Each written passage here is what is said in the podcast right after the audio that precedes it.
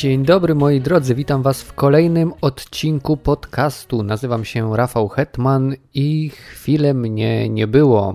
Myślę, że muszę się Wam wytłumaczyć, dlaczego przestałem tak regularnie wrzucać odcinki. Po prostu byłem zarobiony. Pracowałem bardzo ciężko nad jednym z reportaży, który ukaże się niedługo na stronach Outriders, czyli grupy reporterów, z którą współpracuję już równo od roku. Będzie to reportaż o tak zwanych strefach szariatu i tak zwanych no-go zones. W lutym pojechaliśmy z Marcinem Suderem, fotografem Outriders, do Malmę, do Szwecji, gdzie rzekomo takie strefy istnieją. No i byliśmy tam sprawdzić, jak to rzeczywiście wygląda na miejscu, czy te strefy są, czy są tylko mitem. Nie będę Wam zdradzał wyniku tego naszego małego dziennikarskiego śledztwa. Polecam śledzić Wam profil na przykład na Facebooku, profil Outriders tam regularnie co poniedziałek informujemy o tym, jak przebiegają prace dotyczące naszego reportażu i co będziemy robić w przyszłości, bo na Malmę, na historii z Malmę nie kończymy. Będą jeszcze najprawdopodobniej, najprawdopodobniej Duisburg, Bruksela, Londyn i Marsylia. No, a teraz przechodzimy do książek, bo nastał bardzo szybko marzec i czas przejrzeć nowości non-fiction. Sprawdzić, jakie reportaże właśnie się ukazują w tym miesiącu. Spośród wielu premier wybrałem w tym miesiącu cztery, które szczególnie mnie interesują i na które chciałbym zwrócić Waszą uwagę. No i lecimy. Pierwsza książka to Borderline Grzegorza Sterna. To jest reportaż w serii Reportaż Czarnego i chcę tę książkę przeczytać z dwóch powodów.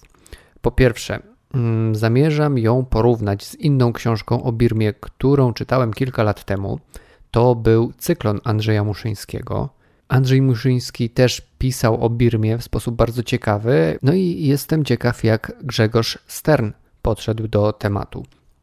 No a po drugie, myślę, że ten reportaż Sterna może bardzo ciekawie w jakiś sposób korespondować z innym reportażem, z tańczącymi niedźwiedziami Witolda Szabłowskiego. Nie wiem, czy czytaliście, czy czytaliście tę książkę, jeżeli nie, to bardzo polecam, bo i reportaż Szabłowskiego, i reportaż Grzegorza Sterna to są książki o tym, jak, jak kończy się system totalitarny i o pierwszych latach wolności. Szabłowski pisał m.in. O, o Europie, o Ameryce, Stern pisze o Birmie, no i jestem ciekaw, jak on tutaj tą Birmę zaprzągł do tego tematu pierwszych lat nowości, radzeniem sobie z, no, z, radzeniem sobie z wolnością, nie z nowością. Tak, ale z nowością też, bo, bo po odzyskaniu mm, wolności społeczeństwa, które wcześniej były trzymane bardzo mocno przez system totalitarny, czasami tą nową wolnością nie potrafią, czasami z tą nową wolnością nie potrafią sobie poradzić. No i jestem ciekaw, jak to właśnie było w Birmie. Żywa, osobista opowieść o niemożności wydostania się z niewoli. Pisze tak o Borderline Wojciech Jagielski. I bardzo mnie ten opis Wojciecha Jagielskiego przekonuje, chociaż jest bardzo krótki. Premiera 13 marca, wydawnictwo czarne.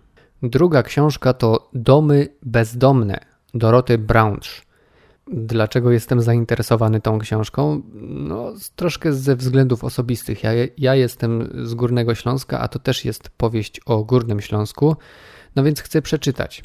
I tak jak pisze wydawca, to opowieść o cegle, kulturze chłopskiej, przemianie Górnego Śląska i o tym, czym jest dom. I jeszcze o idealistach, którzy próbują ocalić przeszłość, bo jeśli nie wiesz skąd jesteś, nie wiesz kim jesteś. Tak, pisze, tak piszą dowody na istnienie, czyli wydawca książki. A ja wam powiem, że trochę się stęskniłem za książkami dowodów na istnienie, bo w serii reporterskiej dawno nowej książki nie było, więc tym bardziej nie mogę się doczekać. Premiera 25 marca w dowodach na istnienie. Książka numer 3, czyli Ostatni proces Kawki Benjamina Balinta. To jest non-fiction o jednym z najciekawszych pisarzy XX wieku. No i zapowiada się bardzo interesująco. Tutaj posłużę się wyłącznie opisem od wydawcy. Gdy Franz Kafka zmarł, jego przyjaciel Max Brod odmówił wypełnienia ostatniej woli pisarza i nie spalił jego manuskryptów. Zamiast tego w 1939 roku w ostatnim momencie uciekł z nimi do Palestyny i poświęcił resztę życia kanonizowaniu Kawki na najbardziej proroczego kronikarza XX wieku. To genialny portret dwóch przyjaciół. Oczywiście to my ocenimy, czy to jest genialny portret. Tak na razie zapowiada swoją książkę wydawca, czyli Agora. To genialny portret dwóch przyjaciół, intelektualistów. To także brawurowy opis ucieczki Broda przed nazistami, barwny obraz relacji między wygnańcami z Europy w budzącym się do życia Tel Awiwie oraz pasjonująca relacja z kontrowersyjnego i gorąco komentowanego procesu między dwoma krajami, które mają obsesję na punkcie traum z przeszłości. Benjamin Balint stawia pytanie o to, kto jest właścicielem literackiej spuścizny kraj pochodzenia i języka twórcy, czy kraj, w którym bije kulturowe i religijne źródło jego twórczości i który naród może sobie rościć do niej prawo. Tak brzmi e, opis przygotowany przez Agorę. Mnie bardzo, bardzo zachęca. Naprawdę to jest książka, której najbardziej nie mogę się doczekać w marcu. A premierę będzie miała 27 marca. Wydaje tę książkę Agora. I na koniec książka pod tytułem Recepta na adrenalinę Anny Matei. Nie wiem, czy uda mi się tę książkę przeczytać. To jest wprawdzie czwarta książka, którą jestem zainteresowany, ale w międzyczasie planuję też czytać troszkę literatury pięknej.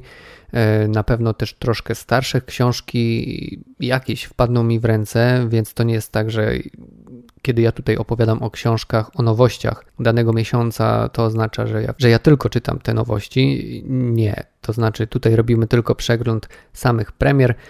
Mm, a w międzyczasie zawsze jakieś lektury mi wpadają dodatkowo. No więc nie wiem, czy zdążę przeczytać receptę na adrenalinę, ale chciałbym zwrócić y, Waszą uwagę na tę książkę, bo Anna Mateja napisała świetny reportaż o lekarzach. To był reportaż pod tytułem Serce pasowało i po prostu to była książka, od której nie mogłem się oderwać.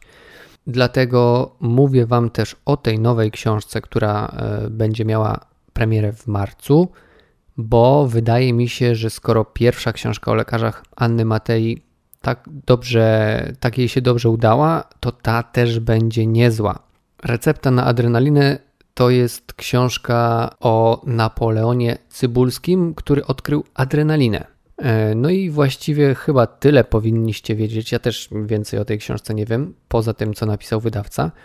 Powiem Wam tylko, że premiera jest 20 marca i jeżeli lubicie książki właśnie o medycynie albo lubicie doktora Hausa, to bardzo polecam. Książka wychodzi w wydawnictwie czarnym. I to już wszystko w tym odcinku. Bardzo dziękuję Wam za uwagę. Obiecuję, że już niedługo, już za chwilkę wrzucę kolejny odcinek. Nie będzie takiej przerwy jak ostatnio. Nie planuję takich długich, intensywnych wyjazdów związanych z pracą i takich okresów bez odcinka tutaj. Jeszcze raz dziękuję Wam za uwagę, trzymajcie się i do usłyszenia następnym razem.